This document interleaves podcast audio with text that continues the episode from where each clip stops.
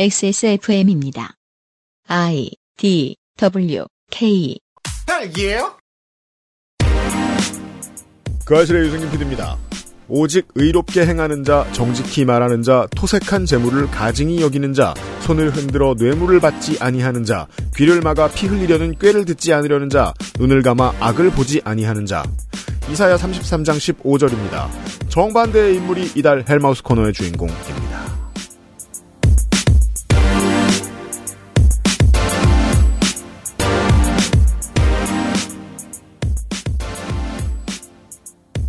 이사야서 그러니까 이 시절에 윤세민 에디터입니다. 안녕하십니까 윤세민입니다. 이 시절에 하나님은 너무 무서워요. 제가 성서를 자주 보진 않습니다만 네, 공부해볼 때마다 느끼는 거예요. 어, 무서운 구- 구절이 많아요. 네, 네. 특히 이사야서가 개 무서워요. 엄청 왜냐면 무서워요. 이사야서가 이 무리들과 선지자가 가장 빡쳤을 때 쓴 걸로 알고 있어요. 음, 그래서 너네들 야 지옥 커밍순이다 이 새끼들아. 계속 박해해 바이놈들아. 음, 이런 마인드로 내뿜은 거예요. 그리고 잘 뒤져보면 이 사람들이 욕하는 유대인을 탄압하고 음, 종교를 박해하고 방탕하게 사는 많은 사람들. 예. 너무 정광훈 목사가 앞뒤가 맞습니다. 음, 맞아요. 정광훈 목사는 그 반대의 존재로 자신을 생각하고 있겠지만 사실 이때였으면 우리가 그 이름을 알기 전에 죽었을 거예요. 우리는 정치를 보면서 오묘한 역전을 많이 경험합니다. 왜 저 사람은 희생자도 아니고 피해자도 아닌데 희생자인 척을 즐기고 피해자인 척을 즐기면서 그걸 대가로 또 다른 희생을 받아내려고 들까? 상대편이 억압과 굴종에 시달리도록 만들고 싶어 할까? 음, 더 구체적으로 얘기해 볼까요? 왜 이승만과 박정희의 직계 정당은 자신들이 노무현과 김대중을 이어받고 있는다고 말하는 걸 즐길까? 음, 뭐가 문제지? 그렇게 늙다 보면 정광훈이 되기도 하나 봐요. 꽤 많은 사람들이 그럴 가능성이 있나 봐요. 그렇죠. 아니 그리고 이 정광 목사의 연대기도 참 기가 막힌 게 음. 돈 받자고 시작한 거잖아요. 500억 받자고 시작한 거잖아요. 네. 근데 이제 자기는 세력이 있으니까 500억을 받는데 세력을 동원한 거잖아. 음. 그때 유행하는 아젠다를 끌어온 거고. 500억 받았잖아요. 음. 받고 나니까 이 모인 게 너무 아까운 거죠. 그렇죠. 그럼 500억이 문제가 아니게 된 거예요. 그렇죠. 네. 돈이란 그런 거죠. 그러니까요. 큰 돈일 경우에는. 네. 내가 원한 만큼의 돈을 받으면 그때부터 생각나 할 수 있는 국리는 하나밖에 없습니다. 더 큰 돈도 되네. 음, 네. 지금 뭐 나라를 집어먹게 생겼는데. 그러다가 일단 500억을 잃은 전광훈의 구슬픈 이야기. 음, 오늘 마지막 시간입니다. 그것은 알기 싫다는 피부 개선에 도움을 줄 수도 있는 큐비엔 콜라겐 대한민국 1호 반값 생리대 29데이즈 안심하고 쓸 수 있는 요즘 치약에서 도와주고 있습니다. 아직도 생리대 유목민? 어떤 생리대를 써야 할지 불안하신가요? 100% 유기농, 발암물질 유해 성분 불검출. 어떠한 피부에도 자극 없이 안전하게. 무화학 수압 가공. 100% 국내 생산. 믿을 수 있는 생리대. 소중한 사람들, 소중한 당신에겐 29 데이즈 유기농 리얼 코튼 울트라 슬림 순도 100% 콜라겐 피부 건강엔 큐비엔 제조원 주식회사 코스맥스 바이오 유통 판매원 주식회사 헬릭스미스 과일 먹을 거였으면 양치는 이따 하지 그랬어 왜? 맛있는데 과일? 방금 이따 끈 거 아니야? 이가 막 시리고 혀가 마비돼서 과일 맛을 못 느낄 텐데 아, 요즘 치약 모르는구나. 자연 유래 성분만으로 만들어서 입안을 자극하지 않거든. 오 요즘 치약은 다 그래? 아니, 요즘 치약만 그렇지. 요즘 치약. 하루 세 번 자연으로 만든 치약 성분부터 효과까지. 안심 치약, 요즘 치약. 가정의 달 행사는 요즘 치약도 준비하고 있습니다. 눈물의 요즘 치약. 이게 다 우리 조물주, 아니, 오늘은 조물주 얘기를 함부로 하면 안 되겠구나. 음. 이게 다 우리 유면상 PD의 업무죠. 그 참 안타까운 게 저는 코웃음을 치죠. 응? 아니 공개 방송 때 모든 사람한테 다 나눠주고서 그죠? 사람들이 사겠어요 지금? 아직 다 안 썼잖아요. 근데 그게 있어. 공개방송에 못 오신 청취자분들 계시잖아요. 음. 너 빼고 다 쓰고 있지롱. 입니다. 어. 네. 부러우시면 세계 구매 시 20% 할인이 들어가다가 뭔가 좀 이상하다 싶어서 무료 배송까지 넣었습니다. 그렇습니다. 공개 방송에서 받아 써보실 분들은 어떤지 후기 좀 남겨주시기 바랍니다. 저희 부탁드립니다. 그러라고 드린 거예요. 저희 뭘 구매 안 해도 후기 쓸 수 있나요? 가능한 걸로 알고 있습니다. 아 그럼 후기 좀 부탁드립니다. 네. 안 되나? 음. 확인해 보겠습니다. 네. 4인 가족 기준으로 한 달에 한 개 정도 소요된다고 합니다. 맨날 닦으면요. 아, 그 받아가신 4인 가족은 이제 슬슬 다 어. 쓰셨겠군요. 그렇습니다. 네, 이제 슬슬 사야 할 때입니다. 가정의 달을 맞이하여 쟁여두자 요즘 지약. 그렇습니다. 지금 그리고, 세- 네. 3개를 구매하시면 무료 배송에 20% 할인까지 들어갑니다. 왜 여러 개냐? 화장실이 여러 개면 하나만 돌려줄 순 없어요. 그것도 그렇고, 지금 여러분, 오늘도 까먹고 내일도 짜실 거잖아요.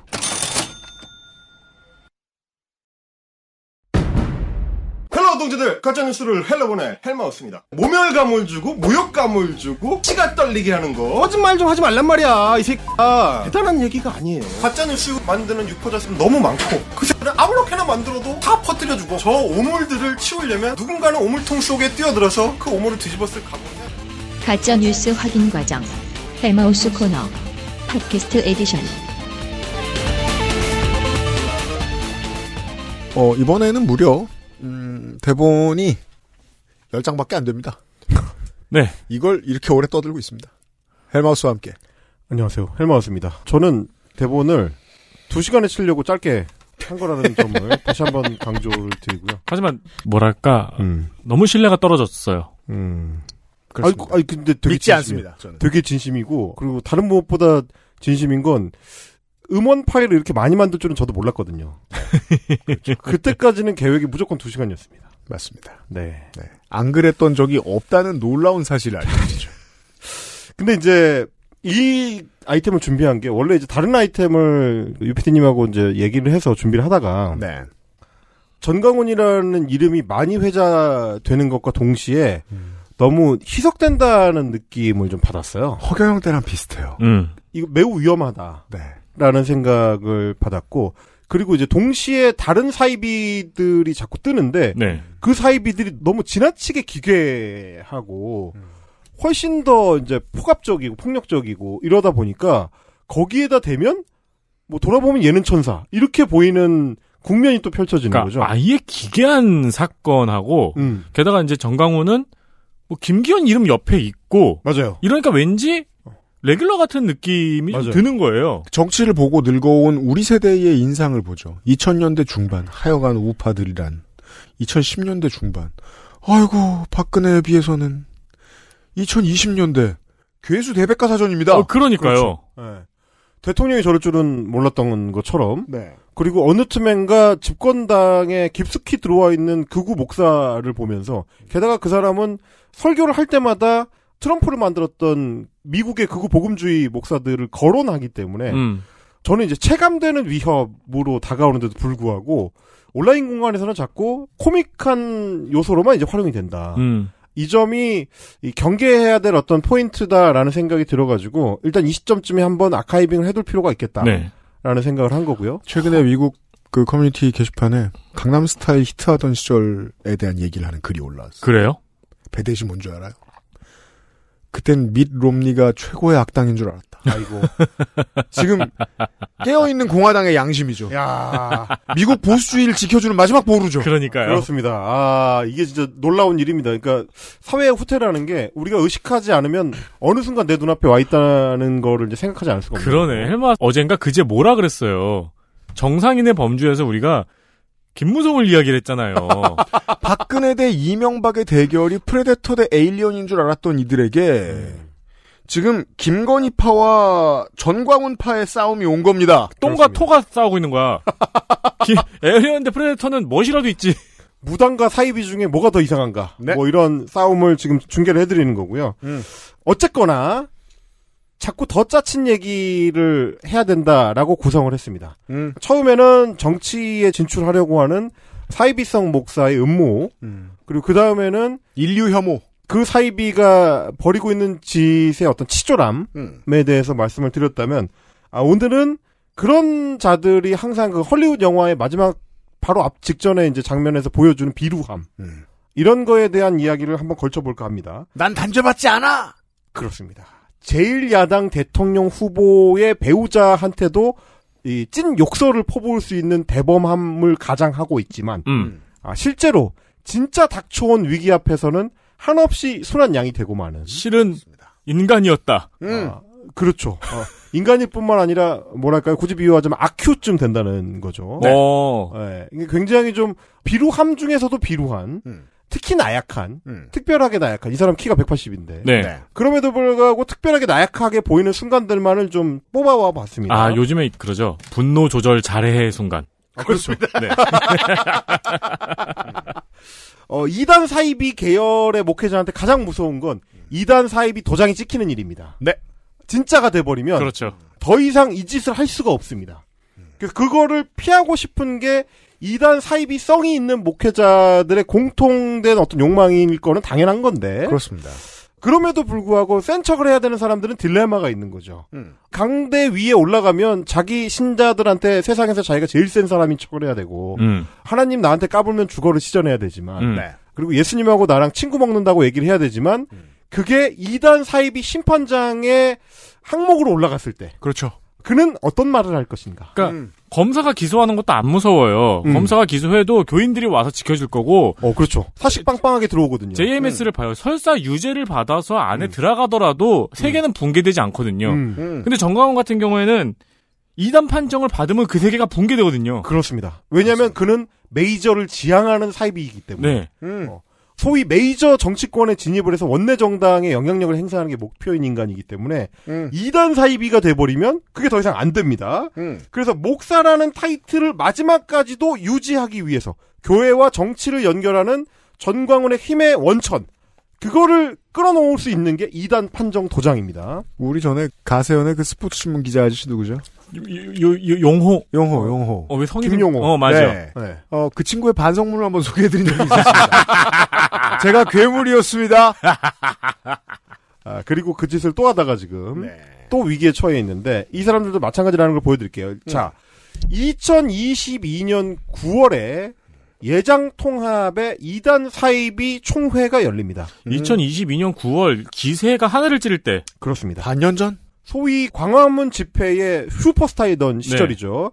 2022년 9월에 감히 누가 나를 이라고 하던 시절입니다. 그때는 심지어 이제 문재인 정부한테 기소당해서 재판받고 있던 중인데 그때도 기세 등등했는데 2단 사이비 총회 이거 1년에 한 번 열립니다. 네. 예장 통합이라고 할 수 있는 그 예수교 장로회의 통합 집회에서 음. 전광훈 목사 연구 보고서를 냅니다. 음. 이 연구 보고서라는 건 뭐냐면 그 교회 안에서 사이비 이단성이 있다라고 지목된 사람에 대한 연구를 사이비 총회에서 연구를 해가지고 음. 그 보고서를 총회에 보고하는 겁니다. 예장 홈페이지에 가시면 확인하실 수 있습니다. 누구나 볼 수 있도록 공개가 되어 아. 있습니다. 그 pck.or.kr입니다. 네, 여기 들어가 보시면 되는데 제 107회 총회는 전광훈 목사에 대한 연구였습니다. 음. 이 사람은 이단인가 아닌가 음. 아, 엄청난 결정이죠. 네. 전광훈 인생 최대 위기. 음. 항목이 15개, 16개가 나열이 돼 있습니다. 자, 우리가 아는 정광훈이라면 음. 그냥 아무 말도 안 하고 대답도 안 한 다음에 음. 자기 일요일 날 왔을 때 신소울 앞에서 꺼지라 그래 이 XX들 그렇죠. 이라고 그러- 말할 것 같은데 그러네 할 것 같죠. 성실하게 소명합니다. 성실하게 설명합니다. 이 16개의 항목에 대해서 하나하나 일일이 열심히 설명을 하고요.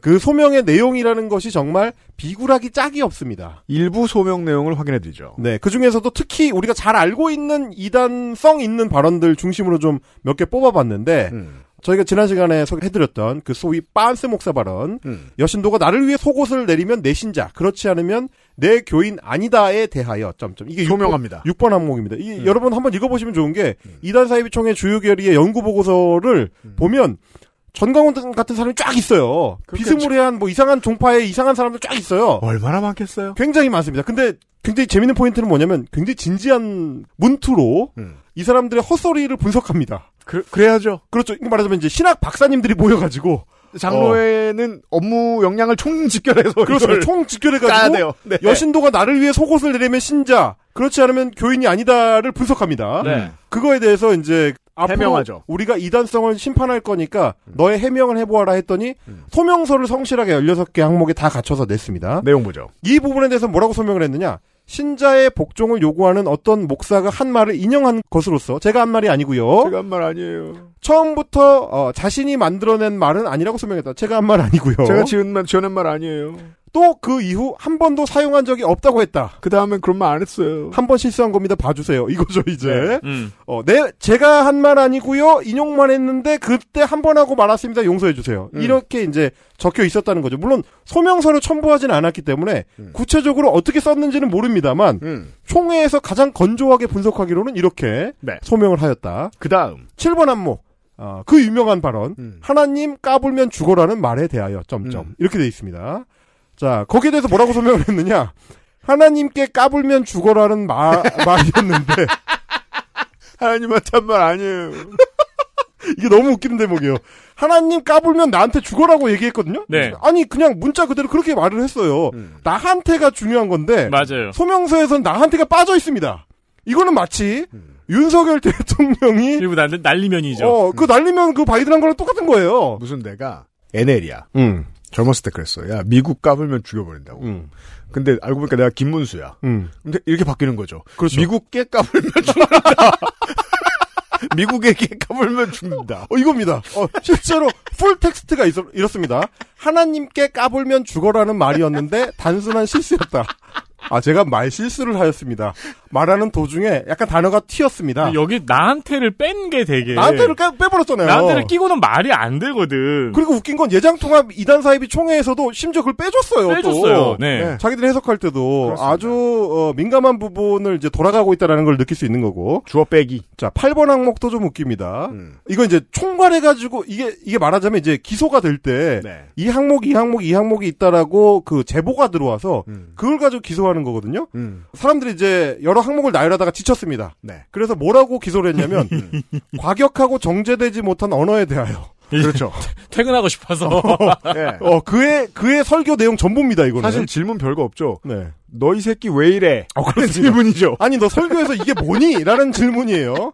어, 그랬더니 거기에 대해서 이제 어, 소명하기로 음. 정치 구호와 설교가 혼재하여 제가 정신이 없는 인간입니다. 음. 어, 정치적인 구호를 외치는 것과 어, 설교 내용이 혼재돼 있습니다. 음. 그래서 정제되지 않은 언어가 있는 것을 사실로 인정하지만 잘못했는데요. 심지어 제가 잘못했다고 인정합니다. 네. 의로운 분노 때문으로 변호하였다. 너무 화나서요. 이유가 있습니다. 문재인이가 이런 어. 네. 이렇다는 그렇죠. 얘기죠 지금 이게. 그렇죠. 문재인이 어. 자, 그 다음에, 단순한 실수의 연속이었다고 말하고, 아, 네. 실수를 제가 좀 너무 여러 번 했습니다. 여러 번 했습니다. 그러면서 마지막에 킬포인트. 네. 앞으로 조심하겠다고 하였다. 네. 주의하겠습니다. 아, 이거 이단, 이단 심판관이 와서, 네. 너 설교가 이게 뭐야, 이게! 천박하게! 라고 했더니, 앞으로 조심하겠습니다. 이 사람이 무서운 건 무엇인가? 그렇습니다. 바로 이 지점이죠. 그리고 기독 자유통일당에서 기독을 왜 뺐는가? 역금은 안 된다는 직감을 한 겁니다. 이분들이 무서워요. 어, 그렇습니다. 네. 그렇죠. 이단 심판만은 피하고 싶다, 내가. 아, 네. 그래서 기독을 뺀 거구나. 그렇죠. 이 정치 활동과 나의 기독교 그 목회자로서의 활동은 다르다. 자연스럽죠. 아, 요렇게 가는 겁니다. 그렇구나. 근데 아. 너는 이 여기도 웃긴 게 연구 결론이 물론 이제 이단이냐 아니냐는 이 사람이 좋은 사람이냐 나쁜 사람이냐를 별개죠. 별개이니까 네. 잘못된 사상이나 교리는 없다. 음. 근데 적합하지 않은 인간이다. 네. 그리고 마지막 문장이 되게 인상적이에요. 성도들은 가급적 정강원 목사의 집회에 참석하지 않는 것을 권면한다. 어. 어, 권면 나왔죠, 권면. 네, 그게 이 보고서의 끝 문장이에요. 어, 이거, 이것도 근데 약간씩 차별점이 있습니다. 조금 더 이따 설명을 드릴 텐데, 그게 사실 이제, 여러 말하자면, 징계의 그 정도 중에 이제 다 차이가 있는데, 음. 그 징계의 정도 중에서, 그나마 전광훈이 감내할 만한 수준의 징계입니다. 그렇죠. 음. 이건 쉽게 설명할 수 있어요. 어. 원래 여행 금지 구역이 나와야 되는데 음. 여행 주의 구역이 된 거예요. 네. 그렇습니다. 그럴 때 대사관이 주의하라고 하죠. 음. 예, 이런 이런 사람을 만나는 걸 조심하고. 네, 제가 왜 예. 이 말씀을 드렸냐면 전광훈 사랑제일교회 목사에 대해서 예수교 장로회의 세계 이 주요 종파 그러니까 이제 뭐집 집회라 그래야 되나 하여튼 뭐 협회 뭐 음. 어, 총회 뭐 이런 데서 고신 합동 통합이 다 이단 심판을 했습니다. 네. 음. 어 그런데 이제 결과적으로 보면 조금 전에 소개해드린 예장 통합이 제일 약해요. 음. 어 집회 참석 및 금지 권면이잖아요. 음. 근데 이거는 집회입니다. 음. 집회에 한정하는 거예요. 아. 그 교회 설교라든지 그러네요. 교회 집회구나. 음. 예배가 아니고 집회에 참석하는 것을 금지한다라고 그것도 이제 권고하는 음. 사항으로 했고 음. 그러면서 이제 뭐라고 정리했냐면 목회자로서 적합하지 않은 잦은 언어 활동이라고만 돼 있습니다.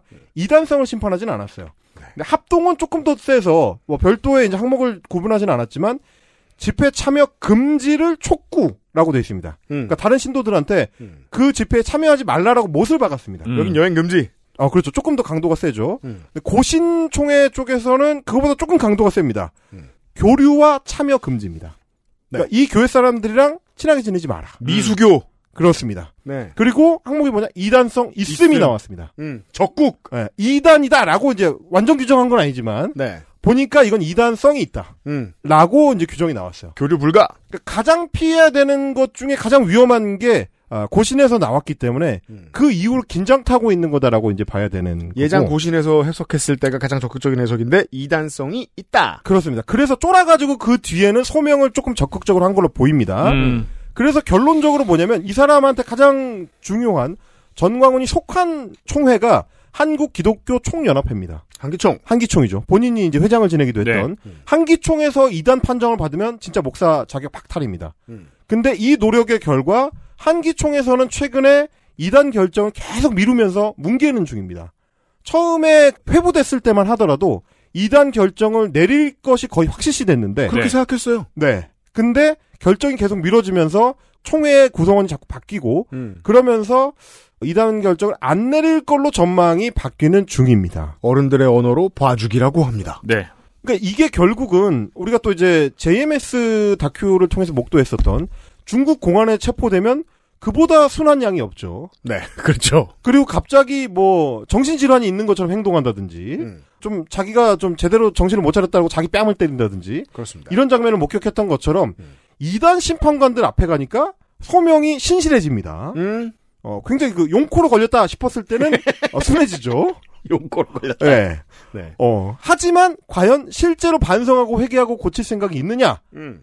라고 하면 없습니다. 그건 최근에 보인 일련의 행동을 온 국민이 다 봤으니까요. 그렇습니다. 네. 그리고 이단 심판에 회부되고 있었던 와중이었던 2021년 연말에 설교에서도 자기가 전혀 반성하고 있지 않다는 거를 자기 목소리로 증언합니다. 음. 들어보시겠습니다. 하늘에 계신 우리 아빠 아빠 이러니까 유대인들이 돌을 가지고 이 새끼가 무슨 메시아고 하나님한테 돌로 칠라 그랬더니 And so, at hearing that, the Jews, the Israelites, came and tried to stone Jesus. 나도 작년에 하나님 까면 죽어 그래가지고 얼마나 돌로 맞았는지 피가 나고 있어. Because of that one quote that I said during the Kwangman assembly, I too faced that conflict in my 그건 life. 예수님이 예수님이 하나님 우리 아빠 아빠 그것만 못한 거야 내가 한 말은. And so, even that, my uttering. 하자 없어요. And so, this is what I'm trying 하나님 to talk 까면 about. 죽어 하는 말도 하자 없어. Even that message, that small phrase, 사람마다 주님과의 교통을 할 때 each individual, when they have this relationship with God, 사용하는 말은 다 다른 they 거야. have.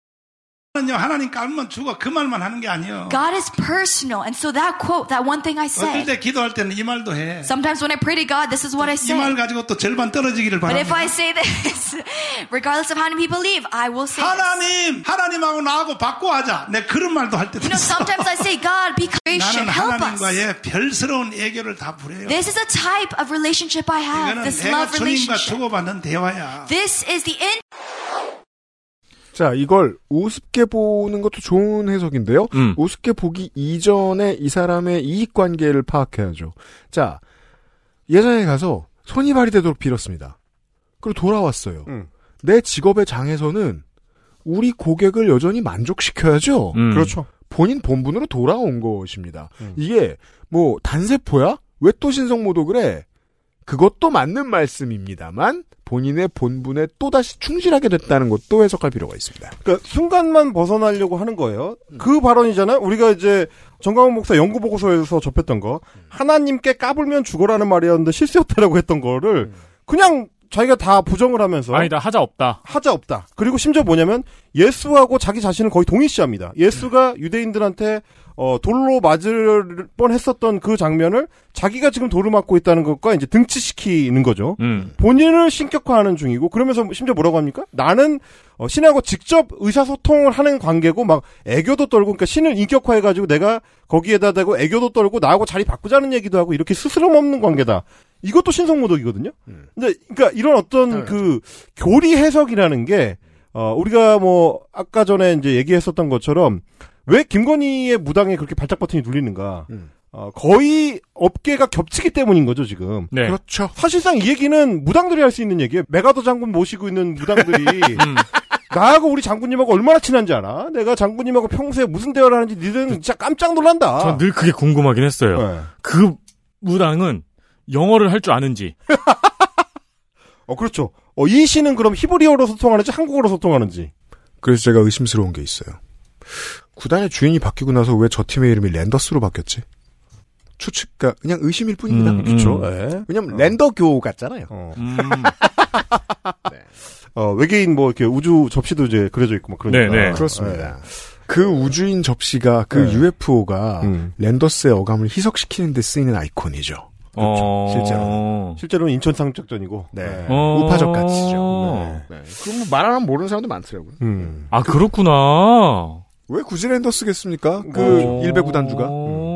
네. 어, 우파 200석을 말하지만 실제로는 에, 정당 장악이 목적인 거랑 이제 비슷한 아, 그런 경우라고 볼 수 있습니다. 어쨌든 이단 심판은 지금 받지 않고 있고 앞으로도 받을 가능성은 높지 않아 보입니다. 음. 그러면 무서울 게 없는 거죠. 네. 그러면 이런 모든 종합적인 과정을 거쳐서 정당을 장악하려고 하는 노력, 정치권에 진출하려는 노력, 그리고 어, 여성 비하를 기반으로 해가지고 약자를 공격해서 그거를 자기에 대한 신도들의 세뇌에 이용하는 방식.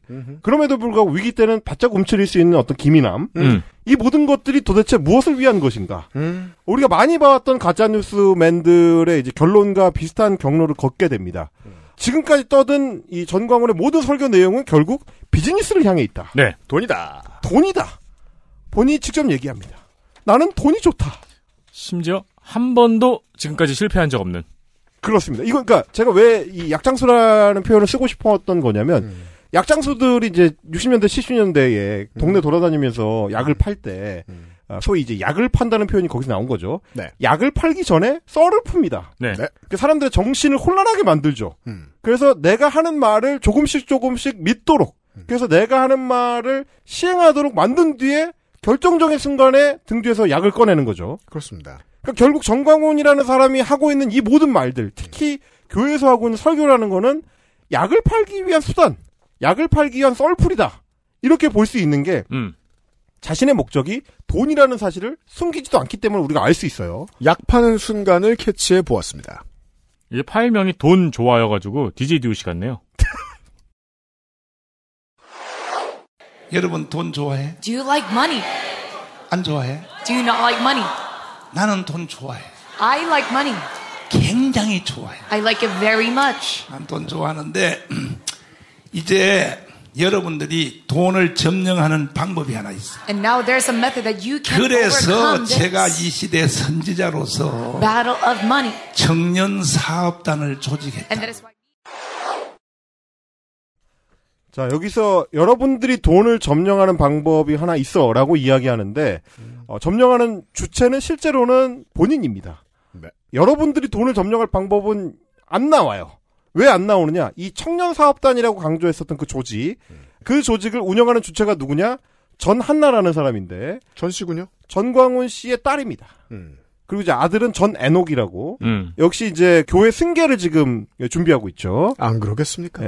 뭐 하나의 이제 어떤 거대한 비즈니스 조직, 패밀리 비즈니스인 건데 그 조직에서 하는 일이라는 건 뭐냐? 그 청년 사업단이 무슨 일을 하느냐?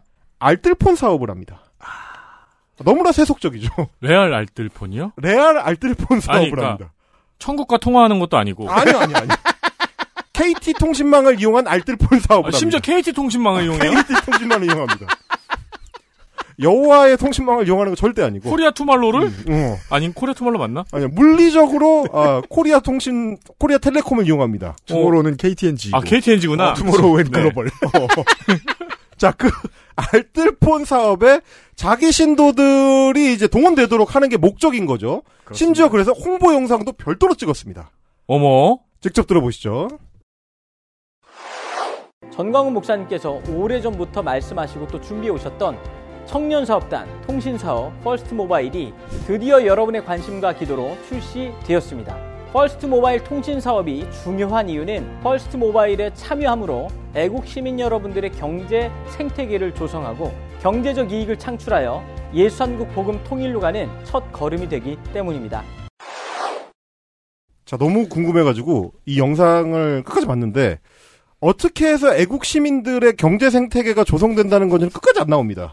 이게 이제 선도자라는 말을 쓸 때 퍼스트라는 단어를 쓰곤 합니다. 그렇죠. 근데 선지자. 이 어. 예, 선도라는 말이 이상하게 오역되면서 음. 정광훈에게는 제1이 됩니다. 그래서 정광훈의 교회 이름이 사랑 사랑 제일 교회. 제일교회죠. 예. 이 제1이 퍼스트라고 한다고 칩시다. 음. 그 퍼스트가 이 퍼스트 모바일의 퍼스트죠.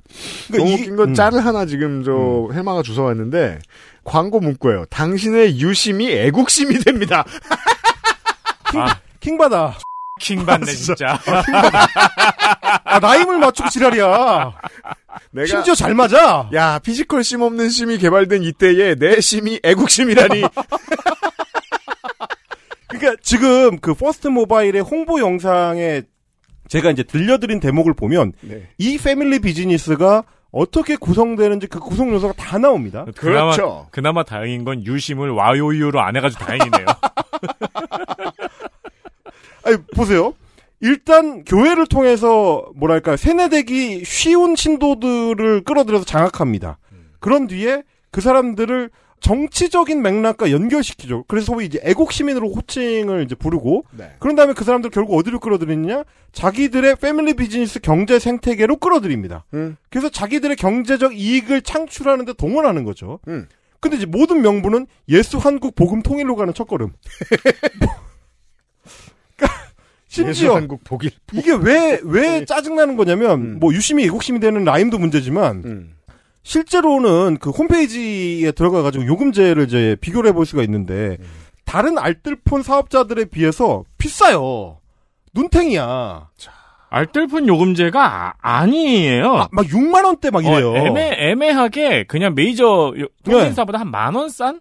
예, 그리고 뭐 타이틀을 뭐 애국 요금제라든지 뭐 이런 식으로 이제 붙여놓고 그러니까 말하자면 순진한 노인들을 홀려가지고 아, 우리 목사님이 경제 생태계를 구축해야 된다고 했으니까 내가 여기 참여해야지 이런 식으로 하려는 목적 외에는 다른 게 없는 걸로 보이고 어 뭐 이건 언론에도 많이 보도됐습니다만 뭐 대한민국의 1,200만 기독교 신도들이 다 가입하면 우리가 하루에 2천 원을 벌 수 있다 이런 얘기를 서슴없이 합니다. 쉽게 설명드리죠. 제가 쓰고 있는 요금제와 동일한 데이터와 동일한 그 통화 메시지 무제한인 요금제가 제가 쓰는 것보다 2만 원 비싼데요. 한 50% 정말 세게 나가면 순수익은 한 50%더 이익 보겠네. 음, 음. 이런 눈탱이를 가지고 알뜰폰이라고 하면 안 되죠. 그러니까요. 아니, 퍼스트 기부 10는 뭐지? 왜 요금제에 기부가 들어갈까요? 어, 그건 이제 사실상 자기들한테 기부하라는 목적이 있는. 어. 네. 비싸지만 이것은 기부다라는 이 의미를 담고 있는 거죠. 그 기부에서 어디다 쓰는지도 말 안 해주고. 그렇죠. 지금 이게 이제 왜 경제 생태계라고 자꾸 강조를 하냐면 이거 외에도 다른 사업들을 계속해서 벌이고 있어요. 그 중에 은행을 만드는 사업도 있고. 아, 진짜요? 그건 안 되나? 어, 이름만 은행입니다. 주식회사입니다. 아. 왜냐면 은행을 만들 수 없죠. 그러니까 그 은행이라는 타이틀을 붙인 상호를 왜 출원을 했느냐면 아, 그걸 만들고 카드 사업을 합니다. 야. 아, 이게 그 카드군요? 어, 이 퍼스트 모바일은 그 모바일이고. 아, 네네네. 예, 별도로 또 그 목회와 연결되는 카드가 있어요. 음. 음. 전도 카드인가 뭐 하여튼 뭐 카드가 있는데 그 카드는 농협하고 제휴를 해가지고 실제로 사용이 가능한 카드입니다. 그 교인들이 쓰라고 만드는 신용카드 사업은 진작부터 있었어요. 뭐 한 음. 30년 된 걸로 압니다. 맞아요. 그런 첫 번째 모델을 제가 봤던 게 기억이 납니다. 고속터미널에서 근처에서. 음. 근데 이거는 여전히 궁금한 또 하나의 제가 아까 그 광고판 한 번 더 쳐다보아도 이상한 게 그러면 크리스찬용이다라고 열심히 말을 하라고 칩시다. 음. 왜 첫 번째 광고 문구가 애국하는 즐거움입니까? 그거죠. 이게 다 하나로 묶여 있는 겁니다. 아, 보수적인 정치 세력화와 교회를 이용한 이제 신앙을 동원하는 방식. 광고판 이렇게 써 있어요. 애국하는 즐거움, 퍼스트 모바일. 그게 다 하나의 생태계로 묶여버리는 거예요. 이게 정치와 종교와 비즈니스가 하나로 뭉쳐져 있는 형태. 밑에는 애국을 위한 선택이라고 써 있습니다. 근데 뭐라도 좀 연결하는 핑계 하나라도 좀 되지? 안 됩니다. 아, 왜냐면 하 나는 돈을 좋아하니까. 그러니까 그 솔직함에서 또 카타르시스를 느껴버리는 사람들이 또 있거든요. 이게 이제 완전히 성경하고 이어지려면 저- 그 애국이 애국할 나라가 이스라엘이어야 된단 말이면 난 안 하지 그러면 그러니까 사실 이게 이제 알뜰폰 사업, 그러니까 통신 사업, 그리고 이제 카드 사업, 그리고 일종의 적금 상품도 있고요. 어, 여기에 최근에 부각되고 있는 거는 어, 이제 주 고객층이라고 할 수 있는 혹, 혹은 정광훈이 혹으로 상정하고 있는 자기 구독자들 내지는 자기 신도들이라고 할 수 있는 고령층을 노리고 복지병원 얘기, 복지병원 얘기를 꺼냅니다. 자, 우리 기사 읽기 놀이 시간에 오래 사는 명사가 가는 음. 노블 카운티 광고 같은 기사 읽어드린 적 있잖아요. 네. 한 달에 얼마 쓰고 죽을 때까지 쓰시라 이러면서 그거 좋다고 홍보하는 기사. 어. 그렇죠. 사업 아이템이죠. 사업 아이템입니다. 그런 걸 눈치챘습니다. 들어보시죠. 음. 아, 약간 그런 게 있구나. 자기를 추종하는 연령대의 니즈를 그렇습니다. 어. 파는군요. 지금 딱 맞추고 있는 거예요. 그러니까 약장수의 꿈은 음. 노인네들에게 뜯어내는 월세죠. 음. 들어보시죠. 세계적인 5,000 hospital beds 병실 5천석의 복지병원을 내가 지으려 그래. that I want to build this welfare hospital for the country. 기독교인들이 마지막 한나라 갈 때는 And when Christians they go to heaven 이쁜 간호사들 말이야. along 치마도 with pretty nurses, 짧게 입혀가지고 very short 가슴도 skirts, 볼록 튀어나가게 해가지고 very full dress. 그래가지고 탁 성가대 만들어 가지고 말이야. 어? That we make a choir for 여러분 them. 임종할 때 옆에서 전국에서 만나보자. 그러면 죽었냐? 아직 안 죽었냐? That we 아니 ask you 덜 죽었어. 한 줄 you 더 die 불러. yet? 그 Maybe not. 나라 친 거기서 One more verse. 이렇게 한나를 가야 될 거 아니겠습니까? And that is how you must reach. 마케팅. 네, 마케팅이 이제 결합이 돼 있다는 거를 볼 수 있죠. 음. 제가 아까도 말씀드렸다시피 이제 주 고객층이라고 할 수 있는 고령층의 어필하는 소위 이제 복지병원. 이건 이제 일종의 호스피스 병원을 노리고 있는 그 것 같아요. 음. 거기에 이제 사업 모델이 있다고 이제 보는 거고. 그리고 이제 거기에 예, 성적인 요소를 부과하겠다. 뭐 자신의 어떤 특기 중에 하나입니다. 음. 노인애들 돌아가실 때 그 옆에서 이제 뭐 상품화한 여성들이 뭔가를 한다. 이- 이거는 물론 이제 진지하게 생각하는 것 같지는 않지만 이런 방식으로 자기 홍보에 이제 사용하는 방식. 자, 통역의 패턴을 통해서 알 수 있는 게 하나 있습니다. 아까부터 쭉 들어보시면 통역은 여성 비하적인 말을 어떻게든 거릅니다. 그렇죠. 최선을 다해 음. 거릅니다. 음. 근데 여기서는 대박 노력하거든요.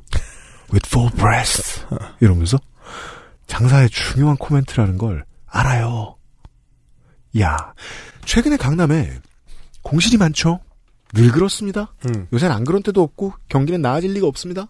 근데 이제 강남의 건물주들은 정신적 담합을 했죠. 서로 논의할 필요도 없습니다. 월세를 안 깎아줘요. 그렇죠. 깎지 말자. 그럼 자꾸 비죠. 음. 그럼 뒤지겠죠.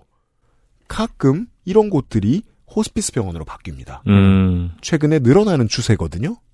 사업 아이템인 건 웬만하면 다 합니다. 음. 그렇죠. 어, 그리고 이제 그분들의 말하자면 얼마 안 남았거나 혹은 충분히 남아있는 일종의 유산들을 누가 가져갈 거냐의 싸움이 자기 비즈니스 모델이라고 이제 전광훈 무리들은 어쩌면 판단을 하고 있는 걸 텐데 네. 맞습니다. 이게 지금 종합 선물 세트로 펼쳐집니다. 제가 말씀드렸던 이제 일종의 복지 카드, 음. 어, 그리고 이제 모바일 통신 알뜰폰 사업, 음. 거기에 이제 복지 병원 이것들도 다 정부 지원 사업과 어느 정도 연결이 돼 있거나 공공기관하고 같이 하면 좋은 아이템들. 네. 음. 맞습니다. 이제 주로 선정을 합니다. 그리고 거기에 이제 별도 법인을 세워서 자기의 딸이 대표거나 자기의 아들이 대표입니다. 음. 패밀리 비즈니스화 하는 작업을 하고 있는 거고 그러니까 약장수 비즈니스라고 했던 게 결국 이 사람한테 있어서 교린이 뭐니 하는 모든 설교의 내용 성경 해석과 관련된 것들이 실제 목적이 아니다 비즈니스만 보면 제가 이런 표현을 할 거라고는 저도 예상 못했습니다만 이명박의 조금 더 열화된 버전이에요. 그렇죠. 예. 네. 예. 집안을 우르르 몰고 가서 음. 이 사업 저 사업 만들어내고 자신의 유명세를 음. 활용하고 그걸 발판으로 또 정치인이 되고 근데 이제 문제는 안타깝게도 본인이 이 어떤 구상하고 있는 비즈니스가 그렇게 잘 작동되고 있는 것 같지는 않다는 거예요. 어마어마한 암초를 만났죠. 그렇습니다. 특히 뭐가 문제냐면 제가 보니까 일단 카드 사업 같은 경우에 2015년부터 시작을 했거든요. 그 복지 카드 사업이 실제 가입자가 이게 뉴스앤조이의 이 분석과 취재에 따르면 2,000명이 안 됩니다. 왜냐하면 어르신들이 이게 11조를 갖다 줄 때는 나 몰라라 묻지마지만 그렇죠. 음.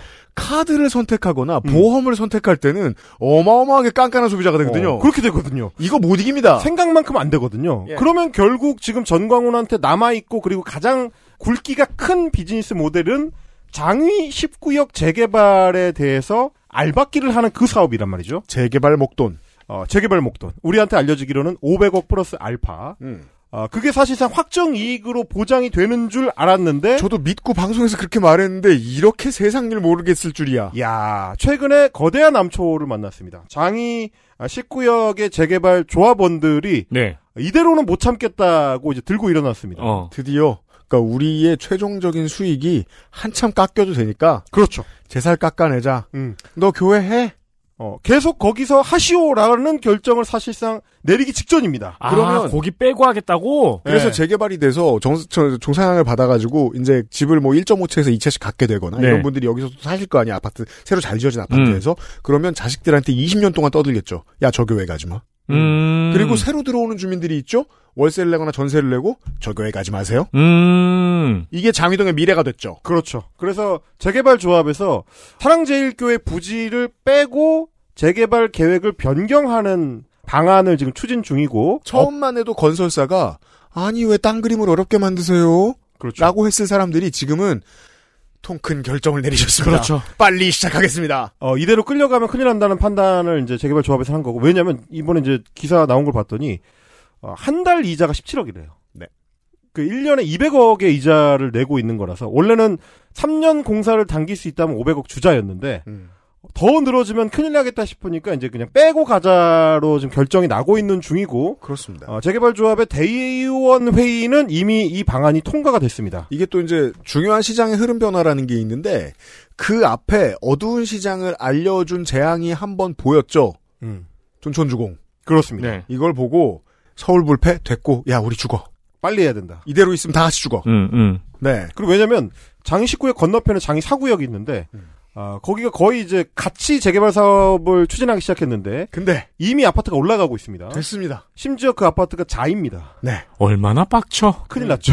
지금 동대문구 성북구에 10년대부터 시작했던 사업들이 이제 거의 다 끝나가거든요. 그렇습니다. 근데 어. 아직 파지도 못했습니다. 그러니까 욕망의 충돌이 예상치 못한 지점으로 지금 전광훈을 이제 인도하고 있는 것인데 그렇죠. 그의 입장에서 이제 이게 상당히 심각한 위기라고 할 수 있는 게 뭐냐면 500억을 못 받게 됐다도 있지만 동시에 그 전에 재개발 조합에서 이제 공탁했던 돈 80억이 있습니다.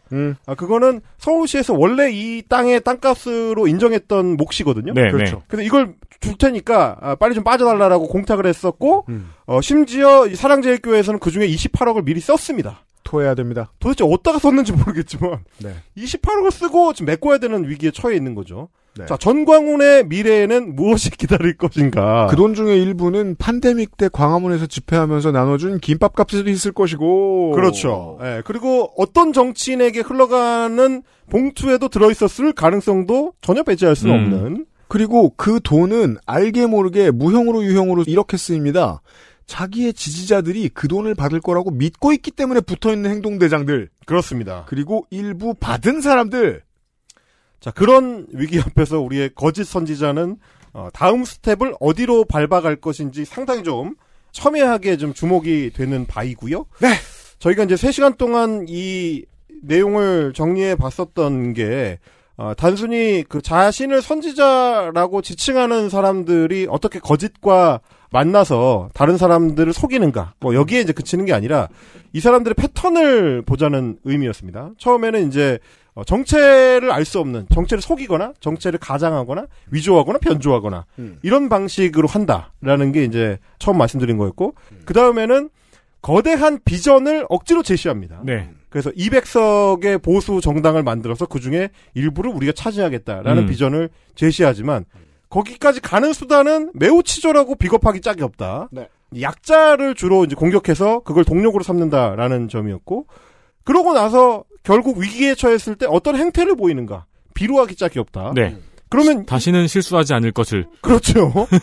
이 위기의 상황에 이제 비루해질 수밖에 없는 위기에 처했는데 전광훈은 다음에 뭘 할까 아, 이런 걸 이제 상당히 좀 긴장하면서 지켜봐야 되는 아, 국민의힘 당원들이 있다라는 점. 음. 저는 뭐 긴장하지 않습니다. 그렇습니다. 네, 잘들 해보시기를 바란다는 말씀을 드리고 싶습니다. 자, 민주당은 공천 위기에 떨고 있는 비명. 그리고 공천을 받아본 적은 없지만 이번엔 받을 수 있을 것 같아서 네. 음. 음. 하예나처럼 비명계의 지옥으로 달려가는 진명. 그리고 원래 있는 국회의원 어. 이런 사람들이 싸울 겁니다. 그렇죠. 음. 네. 이 정도로 쉬운 그림입니다. 국민의힘은 대통령실에 이제 아기 새들처럼 우리 엄마새 윤 대통령이 지렁이를 물어다 주길 기다리고 있는 대통령실의 검사쟁이들. 이들의 특징은 지지자 없음. 네. 입니다. 이들끼리 당을 장악하면 표를 못 받아서 공천을 못 받는 수가 있습니다. 음, 네. 난 장악한 줄 알았는데 표가 필요해. 지지자들은 전광훈이 갖고 있습니다. 지지자들을 등에 업은 전광훈은 이제 계속해서 제가 지난주에 말씀드렸죠. 유리했다. 음. 하지만 돈 없음이라는 암초에 걸려 있습니다. 음. 한 가지씩 꼭 필요한 것들이 결여된 멍청이들이 내년 공천권을 가지고 여당의 공천권을 가지고 다툼을 시작할 겁니다. 와, 지역에 공들였던 후보들은 혹은 유지, 당협위원장들은 눈이 휘둥그레지네요. 제가 그래서 제일 웃긴 그림은 이거라고 말씀드렸잖아요. 그 양쪽 모두의 무릎 꿇어서 얻고 싶은 걸 얻은 김기현. 은 울고 싶다. 양쪽 다 똑같은 공천권이 필요하다는데. 아, 내년 총선을 앞두고 아, 여러분의 아주 마이너한 관전 포인트 하나를 아, 소개해드렸습니다. 그렇습니다. 네. 지들은 이게 가장 메이저하다고 믿고 있습니다. 음. 이달의 헬마우스 코너였습니다. 수고하셨습니다. 감사합니다. XSFM입니다.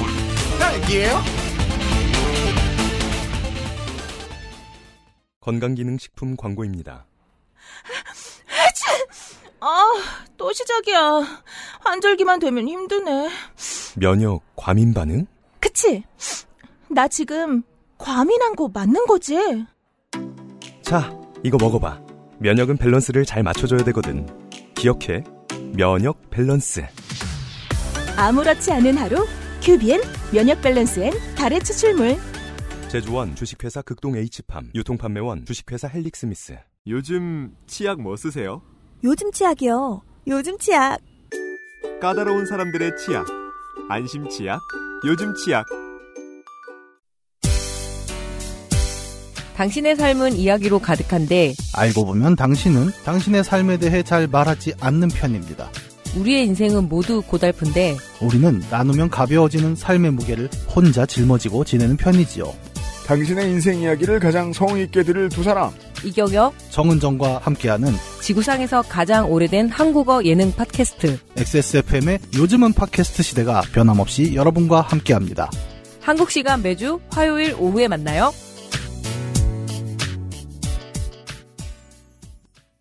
아직도 생리대 유목민? 어떤 생리대를 써야 할지 불안하신가요?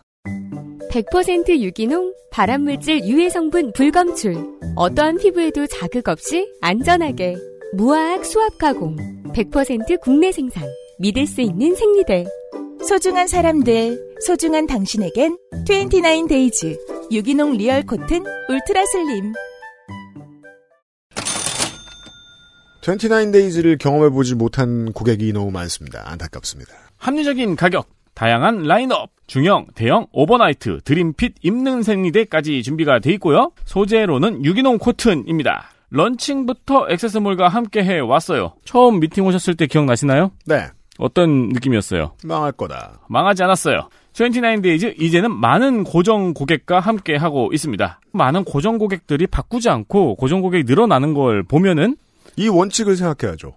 생필품은 바꾸지 않는다, 잘. 그러니까요. 정착한다고 하죠. 네. 많은 분들이 정착하시는 걸 보면은 저희는 모르지만 아마도 괜찮은 품질인 것 같습니다. 앞으로도 많은 성원을 부탁드립니다. 그렇습니다. 다른 곳에서도 사실 수 있고, 액세스몰에서도 사실 수 있습니다. 그렇습니다.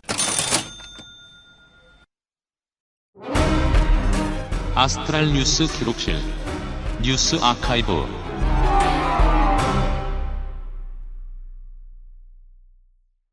행사하고, 우리가 이제, HP가 떨어져서, 어, 원고 최대한 쓰지 말자. 음. 제가 이제 에디터하고 협약을 했는데, 이번 주부터 다시 일합니다. 뉴스 아카이브 시간입니다. 작년 4월 26일 코로나19 백신 피해자 가족 협의회가 문재인 전 대통령의 사저 앞에서 집회를 신고했습니다. 그런 적이 있다 합니다. 집회를 신고한 표 같은 게 있어서 살펴봤는데 다른 신고자로는 추억의 이름 벨라도, 음. 자유통일당, 구국총연맹, 한미자유의 물결 등등이 있네요. 이런 게 있군요. 근데 백신 피해자 가족협의회가 집회를 신고한 바로 그 다음 날, 4월 27일에는 안철수 대통령직 인수위원회 위원장이 코로나19 비상대응 100일 로드맵을 공개했습니다. 이런 게 있었어요. 이번 정권 인수위원회에서. 네, 이 100일 로드맵을 본 코로나19 백신 피해자 가족들은 피해자들의 의견이 전혀 반영되지 않았다고 울분을 토했다고 합니다. 그랬대요. 윤석열 정부가 1년에서 이제 한 주 모자랍니다. 근데 그 사이 많은 것이 사라졌어요. 네. 일단 저희 사무실에서 선물로 나갔어야 될 맥주 효모 두 병이 사라졌고요. 그렇습니다. 그래서 저희가 사서 보내드렸어요. 네, 그건 사서 보내드렸고, 그리고 백신 피해자들의 목소리를 보도하는 기사들이 사라졌습니다. 이상합니다. 결국 백신은 대중이 정말 많이 맞았고 그래야 하듯. 네. 근데 없어졌습니다. 부작용이나 피해자들이 없을 수는 없고, 네. 근데 기사만 없어졌어요. 보자고요. 어떤 게 사회적인 문제라고 언론이 생각합니다. 그러면 피해자를 발굴합니다. 네. 뭐 언론에 따라 그런 단어를 쓰지 않는 경우도 있지만 보통 데스크에서 발굴한다고 많이 표현하죠. 피해자를 발굴해냅니다. 근데 피해자가 많죠? 그럼 발굴할 필요도 없습니다. 피- 티가 나니까 얼른 뛰어가면 됩니다. 음. 최근 기준으로는 전세 사기 피해자들이 그렇습니다. 앞으로도 네. 엄청 많이 늘어나겠죠. 근데 21년, 22년에는 없는 피해자를 발굴해냈죠. 이제 왜 없을까요? 못 찾겠거든요, 원래. 음. 원래부터 찾기 힘들었고 귀찮거든요. 딴 얘긴데 전세 사기 어저께인가 그저께인가 뉴스 보고 있다 보니까 이 전세 사기 피해자들에게 지원이 빨리 돼야 되는데 뭐 민주당이 동의하지 않아서 지원이 늦어지고 있다는 식으로 이야기를 하더라고요. 네. 근데 민주당이 동의하지 않은 건 지원을 하지 말라고 동의하지 않은 게 아니고 지원을 더 해야 된다고 주장을 하는 거잖아요. 예를 들어 뭐 이제 국가가 먼저 보상한 다음에 구상권을 청구하는 방식이라든지에 대한 주장을 계속 하고 있잖아요. 시대전환을 뺀 모든 야당이 다 그러고 있습니다. 그렇죠. 근데 그거를 민주당 때문에 지원이 안 된다고 그런 식으로 이야기를 하고 있더라고요. 네. 늘 부르던 노래가 지금 1년 만에 지겨워진 가락 중에는 그런 게 있죠. 예. 음. 민주당이 이렇게 해놔서 라면서. 아니 그렇잖아요. 어떻게 지겨워지냐면요.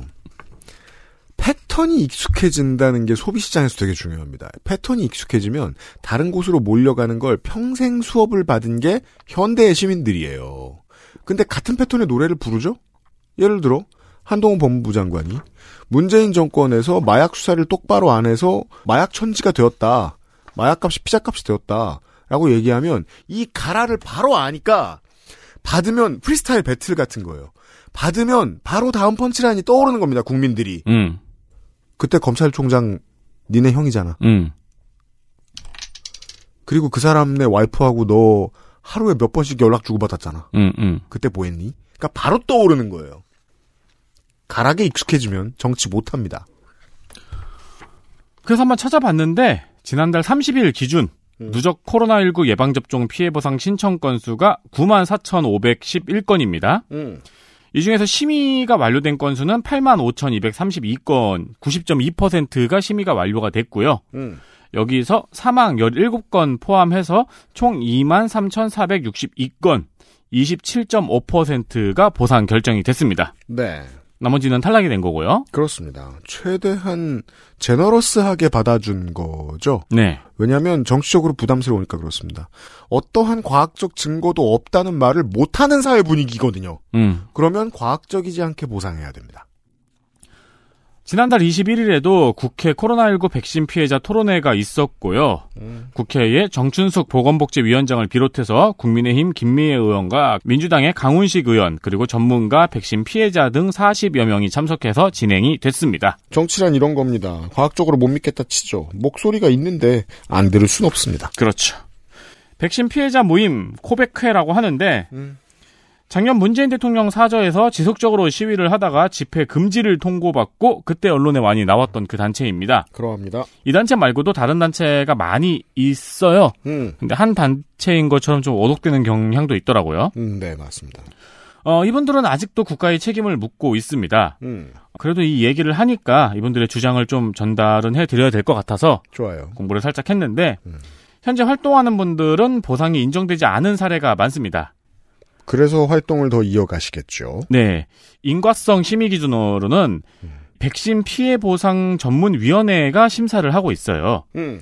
그리고 지원 대상인 이게 약간 그 왜 딜레마존 같은 구간이 있어요. 4-1가 보상 제외 대상인 4-2 사이에 문제가 많이 거론이 되는데 음, 보상을 받을 수 있는 이상 반응을 정해놓고 있거든요. 음. 그러니까 인가성이 있다고 전 세계에서 알려진 질환들이 있어요. 음, 네. 그 이상 반응 안에서 이제 보상을 해주는 건데 음. 이분들의 주장은 이 기준이 지나치게 기계적이라는 겁니다. 이건 정치에서 얼마든지 있을 수 있는 일입니다. 왜냐하면 이런 류의 기준은 정치가 합의해서 만들긴 너무 어렵거든요. 아 그렇죠. 그리고 정치가 내놓는 모든 해법이란 만드는데 짧은 시간이 걸리는 만큼, 즉 후숙을 거치지 않는 만큼 엉성하게 되어 있으니까요. 네, 사실 뭐 그래서 뭐 정치의 문제긴 한데 네. 네, 정치의 문제긴 하지만 또 그렇게 근거들 없이 싸우고 있는 건 아닙니다. 음, 그 외에도 이제 기저질환이 악화되어 사망하거나 사망의 원인이 해당 질환이 아닌 경우에는 입증 책임이 왜 피해자에게 있느냐라는 항의도 있습니다. 이 말만 놓고 보면 정당한 항의입니다. 네. 어, 지금은 이분들의 주장에 저희가 가타부타 말을 붙일 수는 없을 것 같고요. 지적하고 싶은 거는 이들을 이용했던 세력들입니다. 작년의 이야기 이맘때 윤석열 대통령 당시 후보가 공약으로 부작용 인가성 입증 책임의 정부 부담, 사망자 선보상 후 정산, 중환자 선치료 후 보상제도 확대, 백신 부작용 국민신고센터 설치 및 운영, 안정성 입증된 백신 확보라는 4개의 공약을 냈거든요. 네. 이 중에서 백신 부작용 국민신고센터는 이미 있었고요. 안정성 입증된 백신 확보는 지금 생각하니까 좀 확- 황당한 공약이네요. 그 백신을 온 국민이 다 맞은 뒤에 내놓은 공약이었습니다. 그렇죠. 대선 데이터 센트럴 때 저희가 제가 정말 죽도록 말씀드렸던 그것.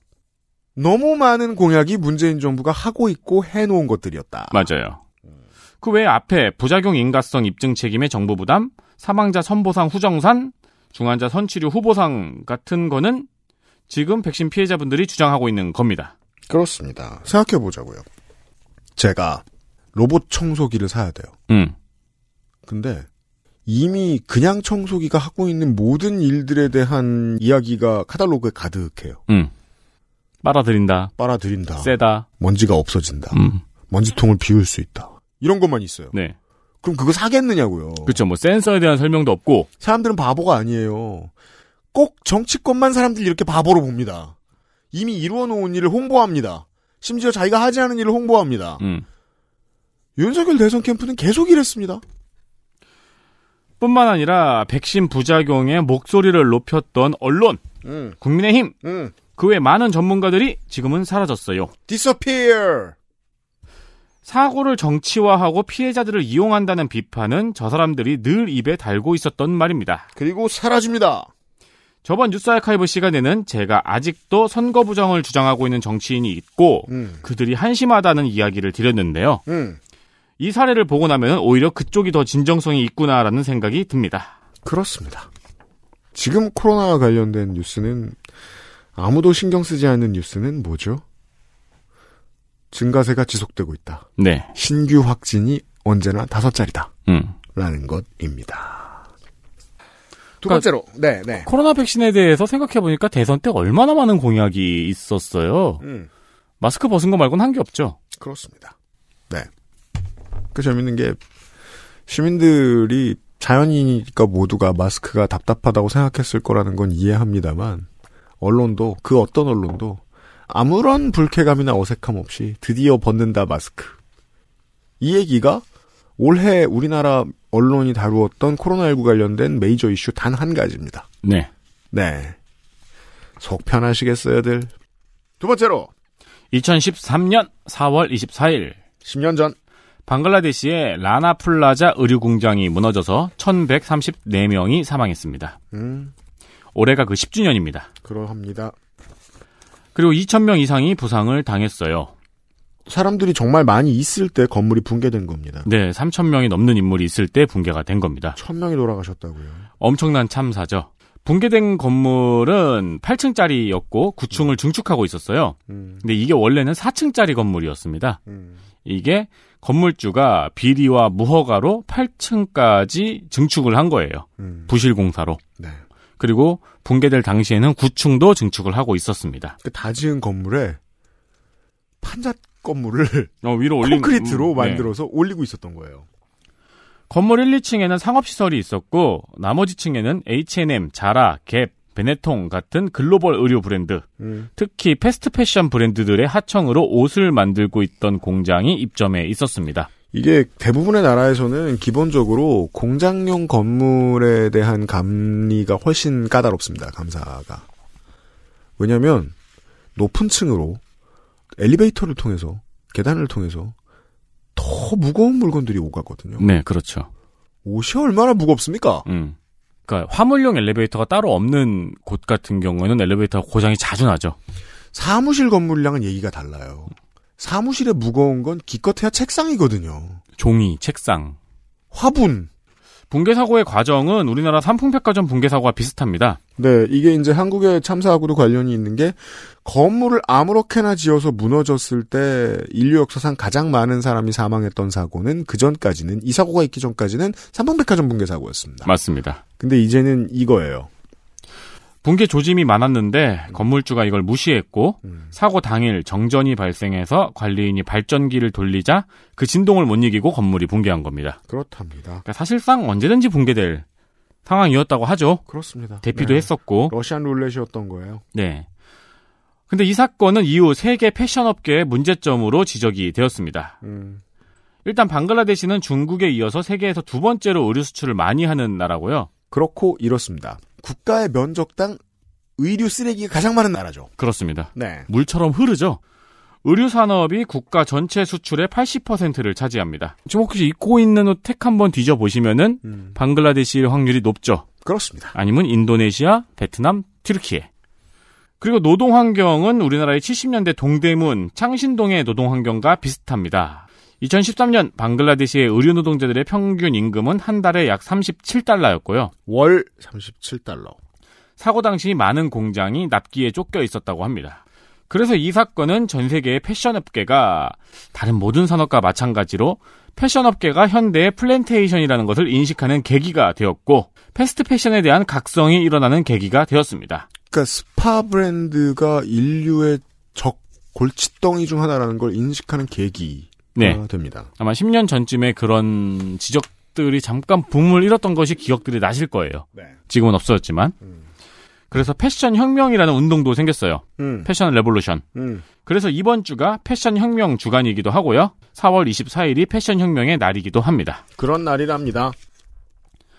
사고 후에 방글라데시의 최저임금은 이 사건을 계기로 상승했어요. 지금은 사고 당시의 2배 정도가 됐습니다. 그래도 아직 중국의 4분의 1 수준이라고 해요. 그러니까 여전히 다국적 기업들이 보기에는 사람들이 아무리 죽어도 여기에 공장을 짓고 싶은 나라란 뜻입니다. 그렇습니다. 왜냐하면 이랬을 때 한국의 산업이 발전하던 우리가 개발도상국이던 때를 생각을 해보자고요.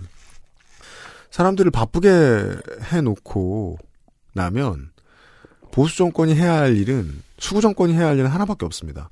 사람들이 노동자들이 서로를 미워하게만 만들면 됩니다. 음. 그러면 아무도 정치를 건드리지 않습니다. 네. 그러면 정치는 글로벌 다국적 기업들이 하고 싶은 일을 해주도록 하는 사람들로 가득하겠죠. 이게 이제 산업이 발달하고 있는 나라의 심각한 질병 같은 겁니다. 정치를 뒤엎지 못한다. 사람들을 바쁘게 해놔서. 여기도 그렇겠죠. 죄송한 말씀인데 그저께 뉴스 라운드업 시간에 윤석열 정부에서 이제 외국인 노동자의 쿼터를 늘렸다는 말을 했잖아요. 다음에 만약에 정권이 바뀐다 치죠. 그러면은 언론들은 그제서야 외국인 혐오를 시작할 겁니다. 아, 네. 지금은 중국 혐오하느라 바빠가지고. 그렇습니다. 네. 네. 그래서 작살이 났죠. 음. 경제가. 삼, 삼성전자가 작살이 났던데요. 그, 좀 딴 얘기인데, 이 얘기하고는. 한국의 대기업의 내부 분위기를 제가 아무리 들어도 이해 못하겠고, 제 정보원들도 다 이해 못하는 사람들이라는 게 분명한 것이, 기업 내부의 목소리는 전경련을 통해 반영됩니다. 네. 그리고 전경련이 원한다라고 정리된 것들은 경제지와 보수지를 통해 나갑니다. 음. 문제는 실질적인 기업 가치가 떨어지고 순수익이 줄었잖아요. 그러면 기업들은 이게 뭐가 원인이라고 생각하고 있을까? 솔직하게 보수 정치 때문이라고 판단을 내렸다면 경제지는 지금 이렇게 반응할 리 없어요. 다시 말해 현 정권을 실드 쳐줄 리 없어요. 따라서 제 순진한 결론은 이겁니다. 대기업들도 그러니까 그 경제지들의 주인님, 보수지들의 주인님들도 아직 정치가 우리 경제를 망쳤다는 사실을 직시하지 못하고 있다. 아, 그 똑똑한 사람들이 이게 수익이란 게 이렇잖아요. 예전에 그 우리 방송에서 은수미 차용인이 이 얘기 한참 해주고 갔잖아요. 음. 수익이라는 게 물건 팔아 돈 남는 것만 수익이 아니다. 부동산 쟁여놓기, 네. 세금 덜 내기, 임금 깎기, 음. 그리고서 안 혼나기. 이게 다 수익이다. 그 수익이 더 커 보이는 사람들이 의사결정의 한가운데에 있는 건 아닌가, 대기업에서. 이런 음. 생각이 드는 겁니다. 그게 아니라면, 현대차 기업은요, 지금 사실상 진보당이 돼 있어야 돼요. 어, 맞아요. 아니잖아요. 심지어는 그 일가에 있던 정몽준 씨가 이번에 핵 개발해야 된다는 소리 나고 있잖아요. 얼마나 멘탈이 허약하고 생각이 짧은 사람들이냐라는 겁니다. 뭐 그 사람이 뭐 기업 결정에 뭐 관여하는 건 별로 없다고 들었습니다. 뭐 관성대로 물론 생각 판단하는 그것도 거긴 할 아니고. 텐데. 네. 네. 다시 뉴스 아카이브로 돌아오면은 네. 이 사건이 벌어져서 이후로 H&M이 주도해서 유럽의 기업들은 ILO와 함께 그리고 노조하고 같이 음. 방글라데시 어코드라는 안전 협정을 맺었습니다. 아, 이걸 맺었으니까 여기에 이제 너희들 글로벌 의류 기업 다 가입해라고 했는데 음. 북미의 갭, 월마트, 노스페이스 등은 이 협약 서명을 거부했어요. 음. 안 하고 도망 다니다가 음. 얼라이언스라고 자기끼리 딴 걸 또 만들어서 가입했습니다. 근데 뭐 대충 좀 찾아보니까 어코드는 되게 적극적이더라고요. 음. 오히려 현지에서 이 어코드가 법적 구속력이 있거든요. 음. 현지에서 뭐 어코드 때문에 장사를 못하겠다 막 이런 말까지 있는 정도더라고요. 음. 너무 빡세서. 근데 뭐 얼라이언스는 별거 안 한대요. 그렇겠죠. 네. 음. 어쨌든 둘 다 기업들의 출자로 공장의 안전 상태를 점검하는 활동을 합니다. 그리고 제3의 길이 있어요. 음. 디즈니는 방글라데시와 계약을 해지했습니다. 엥? 그냥 해지해버렸어요. 야 리스크잖아요. 지기 싫다고 해지해버렸어요. 무서운 게 없네요. 좀 찾아봤거든요. 디즈니가 재작년부터 다시 방글라데스에 소싱을 재개한다고 하더라고요. 아이고야. 이제 좀 잊었겠지 싶었는지. 그렇죠. 네. 네. 여기까지가 방글라데시는 1134명의 사망으로 바꾼 것들입니다. 그렇습니다. 두 가지의 궁금증입니다. 지구가 죽지 않아도 사람이 죽지 않아도 행복할 수 있는 소비 시장이 얼마나 존재하느냐. 네. 근데 기업하는 사람 입장에서 봤을 때는 하려고 하면 있거든요. 음. 그리고 제가 마무리 썼다가 지운 내용이긴 한데, 뭐, 소비자가 죄책감을 느낄 필요도 있을 수도 있어요. 그러고, 근데 그렇게 크진 않아요. 네. 예, 실제로는 유권자로서 혹은 압력을 넣을 수 있는 세계 시민으로서 미안해한다면 그게 오히려 합리적일까? 소비자로서는 너무 미안해하진 않아도 돼요. 아, 죄책감이라는 단어가 잘못됐네. 책임감 정도는? 네. 네, 소비에 대한 책임감 정도는 가지여도 되지 않을까? 예를 들어 저도 옷장사를 해요.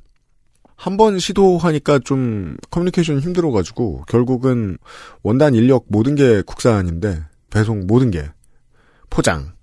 근데 저 같은 고객들은 중요한 게 수예요 수 생산하는 수. 네. 이 정도 생산을 하면 비용도 꽤 들어가고 받아주실 곳들도 꽤 비싼 곳들이에요. 그분들이 이제 노동권이 보장되기를 바라는 마음입니다만 적어도 이 정도는 확인하거든요. 센 인건비의 사람들이 센 인건비를 받을 수 있는 직장이라는 건 알아요. 그러자면 어떻게 해야 되죠? 기업들은 그럴 수 없어요. 디즈니나 갭은 그럴 수 없어요.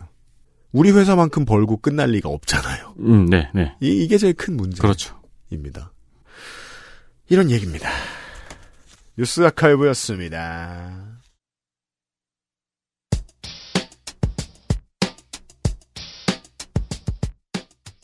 오백0위에 그것은 알기 싫다는 마무리 짓도록 하겠습니다. 5월의 첫 주에는 선생과 함께 하겠습니다. 아, 선생이 돌아오는군요. 선생이 제가 어디 간 적은 없지만. 5월 3일에 오십시오 했더니 어, 문자를 보내자마자 세 가지 이야기를 고르라고 하는 오, 손막하세. 예, 다 미친 개소리였어요. 딴 거 없냐고 묻기 전에 어, 새로 쓰라 그러면 고생할 테니까 음. 그냥 제일 덜 미친 걸로 해라. 네. 음. 했다가 아니, 우리 청취자분들은 제일 미친 걸 원할 텐데. 그래서 마음을 바꿨어요. 그 중에 제일 또라이 같은 얘기. 5월을 맞이하겠습니다. 다음 주에는 이상평론 그리고 어, 지난주에 이야기했던 이게 이제 미국에 한 번이라도 발을 들여놓으셨던 분들은 너무 신나하는 음. 조지 산토스 이야기 마무리하도록 하겠습니다. 네. 성인과 함께. 네. 503회에 돌아오죠. 그것은 알기 싫다 들어오셔서 감사합니다. 다음 주에 또 만나요. 감사합니다. XSFM입니다. I D W K 헬기예요?